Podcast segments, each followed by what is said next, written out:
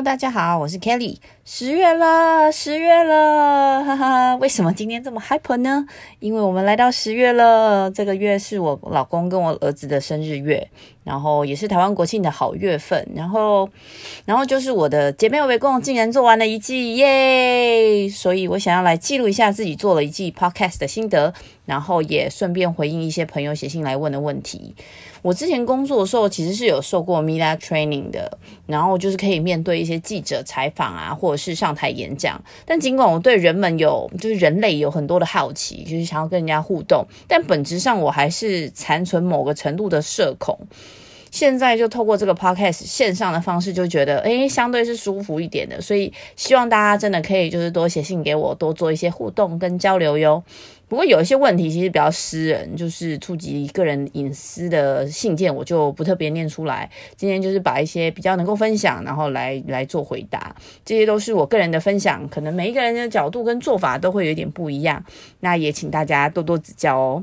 如果你是第一次听到我 podcast 的朋友，这个频道是我自己对生活健康，然后家庭主妇、熟女话题到职场各种五四三的分享。若是在 podcast 另一端的你也想一起交流，或是分享任何有趣好玩的话题，也都可以写信留言给我。我也很希望就是喜欢 podcast 的你也可以在 Apple Podcast 给我一个五星评价，我会很感谢你的。好吧，那我们就开始咯。那我们先来看看第一个问题好了。我挑了一个问题，他说：请问 Kelly， 你在断舍离都丢了什么东西？家里的人都没有说话吗？还是现在还是持续吗？宜兰的小溪。好，宜兰的小溪，你的名字很可爱，因为这个听众的那个那个小溪是真的是河流那个小溪，你就很可爱。好，我觉得这个问题问得蛮好，因为这个小溪呢，他讲到一个重点，就是持续持续这些事情真的不是很容易，因为断舍离的精神就是要把这个断舍离逐渐变成一种信仰，然后每一个人实际上断舍离都会有一些不一样，因为比如说对于不同的东西会有不同的感受，其实只有自己才会知道什么东西是重要的，然后什么是可以为自己带来那个 spark joy 怦然心动的。像我我老公就很希望比如说保留我儿子的小衣服小鞋子，比如说他看到就会觉得哇，当初他可爱的小孩穿着这双鞋子第一次迈开脚步走向他那个美好的瞬间，他会很满足这个事件当时的那个感觉。然后加上我觉得很多人在不同的时期也会有不同的怦然心动，所以我觉得持续是一个重点。我后来断舍离陆陆续续丢了，比如说那个我只有用过两次的三十二寸行李箱，很漂亮，我前几条条从欧洲带回来的，然后第二次的使用其实就是从台湾搬到新加坡，然后之后就一直放在储藏室，我看这行李箱就会觉得哎呀好可惜哦，我都怎样我都不行，所以后来前阵子我就把这个很漂亮的橘色花纹行李箱拿到我家楼下的回收箱，大概不到就早上可能九九点多放下去，中午我去吃饭的时候就已经不见了，应该就是有需要的人把它搬回家了。之后我就觉得很开心，因为我觉得行李箱已经被冷落了太多年，超过八年了吧，从来不见天日，今天有需要的人就可以再次利用它，我觉得是一个还蛮棒的安排。然后我丢最多应该就是衣服，因为我现在已经不用上班了嘛，所以我把所有以前上班穿的衣服现在穿不到的洋装啦、外套啦、衬衫啦等等我都拿去卖或者是捐出去，然后就觉得家里衣橱就清爽了一些。那我还卖了一些我以前买的名牌包包，因为没有上班嘛，其实不太有机会去用到这些名牌的包包。然后还有我买了很多不小心买太多儿子的玩具，你们知道就是妈妈常常很失心疯，然后觉得小孩子会喜欢啊，我们会用到啦，然后我们就会多买几个，可是其实最后根本没玩到，然后就过了就适合他们玩的时间。然后我后来因为常常需要去面交二手用品，我老公就某一天说诶我会不会哪一天回到家发现电视就不见了，还是就是某一个很少用的东西就不见了，都拿去卖了。因为其实因为我们家很少看电视，上一次看电视应该是新加坡国庆八月的时候。然后我觉得断舍离啊，就是如果真的要做这件事，要跟家人讲嘛。我觉得就是如果跟家人有关的决定，都应该要跟家里的人多做沟通，理解他们可能会有的考量。如果我把我家电视丢掉了，我呃、啊、不是啊断舍离掉了，我老公应该会很疯掉。可能它是一个他觉得很重要的东西，因为我们其实断舍离是为了要有更好的自己。然后也希望有更好的家里的环境，我觉得可以一步一步来。我知道很多网络上的整理达人啊，或者是断舍离专家们，他会号称说哦，我一个家我只要几件物品，或者是他要设定的目标每天都要丢东西之类的，然后希望可以达到更经典的生活。然后还有我还有看到就是就是断舍离到一天只吃一餐的达人，就是他觉得就是断舍离应该要三百六十度包括吃的部分。可是我如果、呃、如果是像我就是一样开始就刚开始的这个断舍离小白，我会建议从自己的东西开始啦，等到自己很清楚很上手自己的一些原则，你就可以跟家人分享自己的心得，然后一旦你的家人认同了，大家就可以一起互相帮助啊，互相提醒，让家里更好，然后也可以一起打造让全家人怦然心动的环境。我觉得这真的是一个很好的问题，然后刚好也可以补我之前在 podcast 没有提到的部分，然后很谢谢小西提出的问题哦。好，那我们来看第二题。他说 Kelly 你好，我也很喜欢追剧，你讲的金句都让我很认同，但是身为在职妈妈根本没有时间追剧，想知道以前 Kelly 有上班的时候都怎么安排时间的，小笨熊。嗯，我觉得小笨熊我完全可以理解你，因为我以前是在职妈妈嘛，我觉得就是疯掉了，不然现在也不会当家庭主妇。我其实还在学习怎么样更有效的运用时间，不过我自己觉得很多时候就是我们自己要的太多，我们割舍不了哪些东西，这这类的这种习惯是不太好的，或者是我们不知道怎么去分辨必要或者是我们真的需要，就跟断舍离一样，我们有一些获得也必须要有一些舍弃，不然就会一直面对逐渐乱七八糟的内心。我之前还在工厂呃，还在职场工作的时候，有一些心得可以分享，看看大家觉得有没有帮助。因为我是生产完后才回到职场工作的，所以我面试的时候其实就已经先跟公司主管确认过上下班的时间，比如说我每天八点前要进公司，这样子我就可以在下午六点前离开办公室，不然我很容易因为就尖峰时间来不及去接小孩，然后小孩子很可怜，然后真的有紧急需要我配合的会议或者是非工作的时间的安排的话，希望主管或同事可以事先跟我做一些沟通。就我不是不愿意加班，但是我需要某一个程度的呃缓冲时间，这样我就可以跟我的老公做一个时间的调度。那他如果可以的话，那他去接小孩，又或者是我可以呃加班，他可以去呃安排他自己的时间。我觉得这个部分很需要仰赖另外一半的合作。我知道有的人就会觉得啊，我是我有个猪队友，很令人懊恼。可我觉得家庭就是要一起努力，然后很需要沟通，就算是争吵也可以啦，就是一定要达成某一个程度的呃 compromise， 这样子有问题大家可以一起解决。然后针对下班后的时间安排，我觉得我们家也是有逐渐优化的，因为小孩子有固定的作息，我跟我老公就可以好好应付去工作嘛，还有自己的时间。然后我觉得比较有呃特别的地方就是我儿子从小就不是一个贪吃的小孩，他满三个月的时候就已经睡过夜了，然后他的作息也比较像是成型人，就是很多时候就五点五点多起来，所以一开始他就是呃 infant care 一开就托婴一开七点就进去，然后我们因为有点早嘛，慢慢调成六点起床，反正就是七点多我们就让他进托婴中心。接着呢，我们就会自己搭快捷巴士进市区去工作。那因为儿子很早起，所以他就会早睡。我们回到家就接完小孩回到家快七点半，然后赶快吃晚餐，然后让他看一下书休息一下，睡前就洗个热水澡，然后九点前他就会喝奶睡觉。然后我觉得这个作息还蛮好的。他后来长大了嘛，就是睡得比较少了，后来三四岁的时候他就会想玩啊，然后又想看书，有很多想做的事情，所以我们就延后延后到了十点，甚至有时候十一点才睡。所以那个时候我的工作又很忙，压力很大，然后我就顺势就转职了。所以当我在做全职妈妈的时候，其实我也不是很有看剧的时间，我其实连请假都在处理因为工作来不及处理完的事情，真的很夸张。所以我其实一直以为我就是过去一直很追求效率，我可以把每一件事情都做得很好，包括时间应该也可以安排的过来。可是当越来越多的变数不是我可以控制的，我必须在就是先把某些在这个当下可能还不是很重要的事情往后排，那这个我觉得就就是要有所牺牲。那我之前因为压力很大很累，我会花很多钱去按摩让自己放松，比如说去请个假然后就去按摩，然后这其实就会花一些钱。然后因为工作真的看太多荧幕，休息的时候我反而会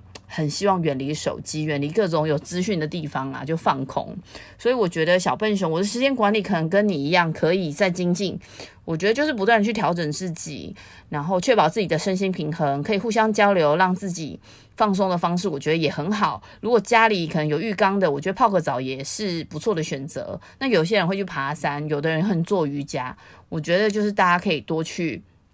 呃找到确认自己在某些状态下是舒服的，不一定是要用看剧这个方法。那时间的管理我觉得就是要不断的去优化。不知道有没有回答到你的问题，可是也很谢谢你的问题哦。下一个问题就是最后一个问题好了，因为真的我回答太长了。他说 Kelly 你好，我是住在马来西亚的台湾妈妈，台湾的家人都以为我嫁到国外过很好的生活，但其实我生了孩子之后，觉得老板跟同事开始排挤我，所以一直在考虑是不是辞辞职专心当家庭主妇，但是又担心没有收入后得要看丈夫的脸色。可以请你分享一下你决定转职家庭主妇的决定过程吗？妞妞吗？我觉得看这个问题的时候有点傻眼，因为如果这公司的同事跟老板就是排挤有生小孩的女生，我觉得非常的不好，因为这真的是一个就是歧视。不管我自己觉得，不管就是男生女生，面试的时候一定要去了解公司的文化，不然这种 culture shock 会让原本的工作效率变得更低，甚至会变成一个负循环。所以我觉得真的要先知道，如果你已经事先知道这件事情的话，我相信你也会做不一样的选择。我来想一下怎么回答这个问题好了，因为我觉得每一个人的家庭状况都不一样。我们都知道家家有本难念的经嘛，每个公司也是一样。不过我自己有一个习惯，因为我狮子座嘛，相对来说是一个我觉得很浪漫的人。然后我在每个转职的过程中，我会尽可能尽可能去做一个理性的分析，也会做一个感性的分析。那理性的分析其实就是把现实的考量元素列出来，像是薪资福利啦，公司的产业背景啦，然后家里的距离，就公司距离我家的距离，怎么怎么做运呃交通工具，然后或是哪一个城市，然后这个工作本身的发展性，或者是有没有挑战，然后还有就是这工作我是不是到底能够做得好，能力上啊，或者是我自己有没有喜欢，然后工作上安排有没有很弹性，工作量的评估。然后因为我现在在科技业面试，我通常会跟直属主管，然后还有同事，就是同一个呃呃同才啦 teammate 去面试，所以我会评估呃共事人员跟老板的沟通流畅度，然后有没有那种 chemistry， 就是你知道不能沟通，很多事情就做不了。然后我还会去评估公司的风险，所以基本上把每一个元素列到 Excel 上面，然后就把要比较公司写上去，然后就开始打分数。然后我后来因为我换很多工作嘛，然后就衍生出加权的概念，就是我觉得比如说产业发展的可能性在那个时候我觉得非常的重要，我会让这个元素的权重高一点，那就可以衡量出在那个时候转职的时候我想要的工作到底是哪一个，哪一个比较适合和我。那感性的部分呢，就是我是一个有有一点理想主义的状况下考虑的东西，比如说我很希望不要穿高跟鞋上班，然后或者是可以不要化妆上班，因为我觉得我的脚实在是不太适应高跟鞋。然后我其实上过化妆课，但我真的不是很在行，所以我就会感性的去想一下，嗯，这可能不是一个非常必要的条件，但是我非常希望这件事情也被考虑进来。那我在转职成家庭主妇的时候，心态上有几个阶段的转换，要讲可能要讲很久，因为这个让我自己蛮惊讶，自己的转换后还蛮适应的。仔细想一想，其实最主要的催化剂是我的儿子，你看他真的是我的天使啦。那我想一下怎么讲啊、哦，嗯，我觉得第一应该是分三个阶段吧，大概是第一个阶段就是怀孕的时候。我怀孕的时候因为状况比较多，然后被医生嘱咐要卧床四个多月，当时的状况其实我很害怕，没有收入，没有生活能力，然后又会与世脱节那种害怕，你知道就是脑袋里面妈妈的形象，然后那时候就是很害怕没有收入嘛，然后这个这个部分对我来说的压力比较大，所以我在坐月子的时候，我还去接那种电话客服的工作，然后它是时薪制，一个小时大概五到七块美金，就是帮外国的客户做电话访问。我就大概在月子中心做的时候赚了几千块台币。那后来小孩子出生之后呢，我就非常积极的找工作，那顺利的在小孩子满五个月的时候，我就回到职场工作了。这个第一个阶段其实是让我自己先体验到，哇，没有生活，没有收入的生活是怎么样的。我可以感觉这件事情，我知道我自己的焦虑跟害怕。然后这段时间也没有钱哦，就是靠自己过去的存款在撑的，但因为时间也没有太长，所以也还好。那接下来的第二阶段就是产后的两年这段时间，就是小孩两岁左右之前，因为这么小他就去上学嘛，五个月也不是真的上学啊，去托婴中心，他就会很常生病。然后这么小的身体，这么小的生命其实非常脆弱。那身为妈妈的我就会非常的心疼，然后有很多很多的不舍，可是又一直一直逼自己要放下，觉得哎，他生命会找到出路啊，等会给自己非常多的借口。尤其是我自己觉得我还有很多的责任，像经济的考量，然后也因为家庭的背景，我就是觉得生活压力很重，而且在生活在新加坡所有东西都非常的贵。所以这这两年呢，其实就让我重新的去思考非常多的东西。然后除了经济的考量之外，就是我看着我的小孩，而且你就是可以看得到他，摸得到他，知道他的感觉。所以这个阶段就会提醒我，诶，我现在是不是应该重新去思考一下，生命中我的优先顺序应该是什么？接下来就是第三个阶段，第三个阶段就是我有许多个工工作的转换，因为我后来去另外两家新创工作，他们都是很有趣、很好玩的工作，可是我却开始抱怨，开始觉得不开心，因为过去我一直都很享受工作，然后我也可以把就是工作就是做得好的，但后来因为工作转换，然后又或者是自己的能力不足等等都有可能，然后我很希望可以把工作做得像以前一样好，可是呢，面对年轻的同事啊、老板，每一个人就是精神奕奕的这样冲刺每一个专案，我每天却要担心是、哦、我几点前要赶快去接小朋友，然后小朋友今天需要吃哪些营养的食物，然后有没有哪些辅助教育的玩具需要协助他周末的时候去去呃呃教他，跟他一起玩，这些话题都没有出口，因为我的我的同事都很年轻，老板也都很年轻，没有人可以跟我讨论这件事情，我也没有就是所谓的同温层，所以毕竟就当妈妈，我就也没有办法像这些老板或者是同事每天工作到晚上十点，然后再继续去 party 到半夜，然后隔天还要继续能量满满的跟大家工作，所以我自己觉得在那个当下，就是整个 work and life。生活跟工作就失去平衡了，然后我后来就发现我开始失眠，然后我会担心工作进度，然后又会担心小孩子不开心，我开始免疫力下降，然后长痘痘啊、带状疱疹等等，这些都让我觉得其实就很无力适从，然后其实这些都是一些 sign。那过程中我就跟我老公嘛有很多冲突跟争执，然后就发现天哪，这根本就不是我的生活，我当初想要结婚生孩子就是希望可以建立一个属于我自己的美满家庭，可是我自己因为很多不同的原因，我自己不知道，我把我好像慢慢在摧毁这个家。我之前回台湾的时候呢，原本觉得我应该可以 cover， 可是这个工作呢，就是我回去台湾也还是要工作嘛，回去台湾压得我哪里都去不了，我连在我姐姐家里面我都没有办法跟他们吃饭，就是我整天都在工作，我连午餐都在开会，我无止境的会议。我觉得这些都是警讯来提醒我说，诶，是不是有一些问题呢？是不是应该暂停一下？所以我觉得这个时期的工作带带给我的成就感，好像已经没有办法去弥补我失去家庭、失去自我这段美好时光的遗憾。你看，这整整个过程都是不 OK 的。所以刚好我那个时候任职的新创他们组织调整嘛，然后我就顺着这个决定，我就跟我老公是讨论，然后就转职成现在成为家庭主妇。所以这三个阶段其实很辛苦，而且时间其实很长。大概就六年，很像拔河一样，可是真的让我确认自己的状态跟实际上想要的生活方式是有一些落差的，那我必须要想办法找到自己的平衡，所以我才能够确定这个决定。所以每一个人其实真的都不一样，然后我自己其实有储蓄的习惯，所以十八年的时候我一开始有一些投资，然后可以获得一些被动收入，加上实践断舍离嘛，可以省去很多的金钱跟资源的浪费，我觉得自己整个人就开始比较正常一点，回到一个原本乐观爱笑的自己。所以嗯，虽然我刚刚简单分享一下我转职家庭主妇的过程，还是有很多细节跟转折，所以希望妞妞妈或者是希望其他的朋友觉得有帮助的话，就是也可以互相交流，因为每一个人的体验都不一样，还有重心都不一样，希望就是能够帮助到你们。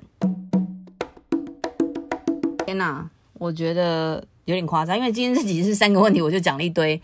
大家有没有发现，就很多人叫 Kelly 的话都很多。我觉得姐妹欧北共的概念其实就是希望大家可以多看看听听，就是不同的分享，因为很多时候我们只看得见自己，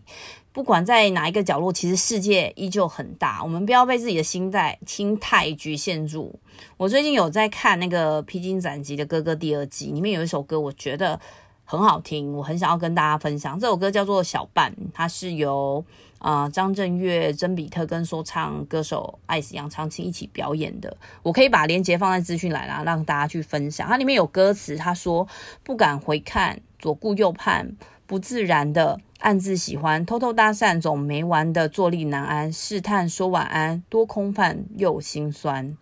低头呢喃，对你的偏爱太过于明目张胆，在原地打转的小丑，伤心不断，空空留遗憾，多难堪又为难。我听到的时候其实很感动，因为就是这整个舞台，他们整个三个歌手的表演做得很到位，让就是在聆听歌曲的我就是很享受，然后可以感受很多层次的情绪。我自己觉得虽然里面是在讲爱情，可是从心理的层面来看，跟很多时候我们的犹豫不决很像，因为不管是当妈妈还是就是当人家太太或是任何的角色，我们的内心总是有很多的波涛，然后你不知道该怎么办，然后也常常会手足无措，然后你也不知道该去跟谁说这件事情，又得要常常做一些看起来很体面的决定，或者是做一些很体面的表现，接着我们自己会陷入一个轮回，无止境的懊悔，就觉得哎呀我当初就好好的讲清楚就好啊，等等等，然后我们可能这个懊悔完就会受伤，受伤最后可能放弃，因为我们其实往往都没有办法理性嘛。可是我觉得不管任何状况下，我们不应该去强求自己做一个百分百理性或者是完美的决定，我们在这个当下对得起自己就够了。之前有讲过嘛， You are the choices you make。 今天我觉得我讲了有点多，但是我真的很感谢大家对我的 podcast 有兴趣，那也希望接下来的一季大家会喜欢，也希望大家可以帮忙订阅、留言、加分享，真的欢迎大家多留言或者是 email 给我互相交流，也希望我的这个频道可以有更多元的内容，透过各种交流与更多的互朋友去互相学习跟指教哟。最后很感谢你们的聆听，如果你们喜欢姐妹欧北共的内容，也别忘了给我们五星评价，让演算法知道你们很喜欢。对节目有任何想法的朋友也可以留言给我们，下周再会啦，拜拜。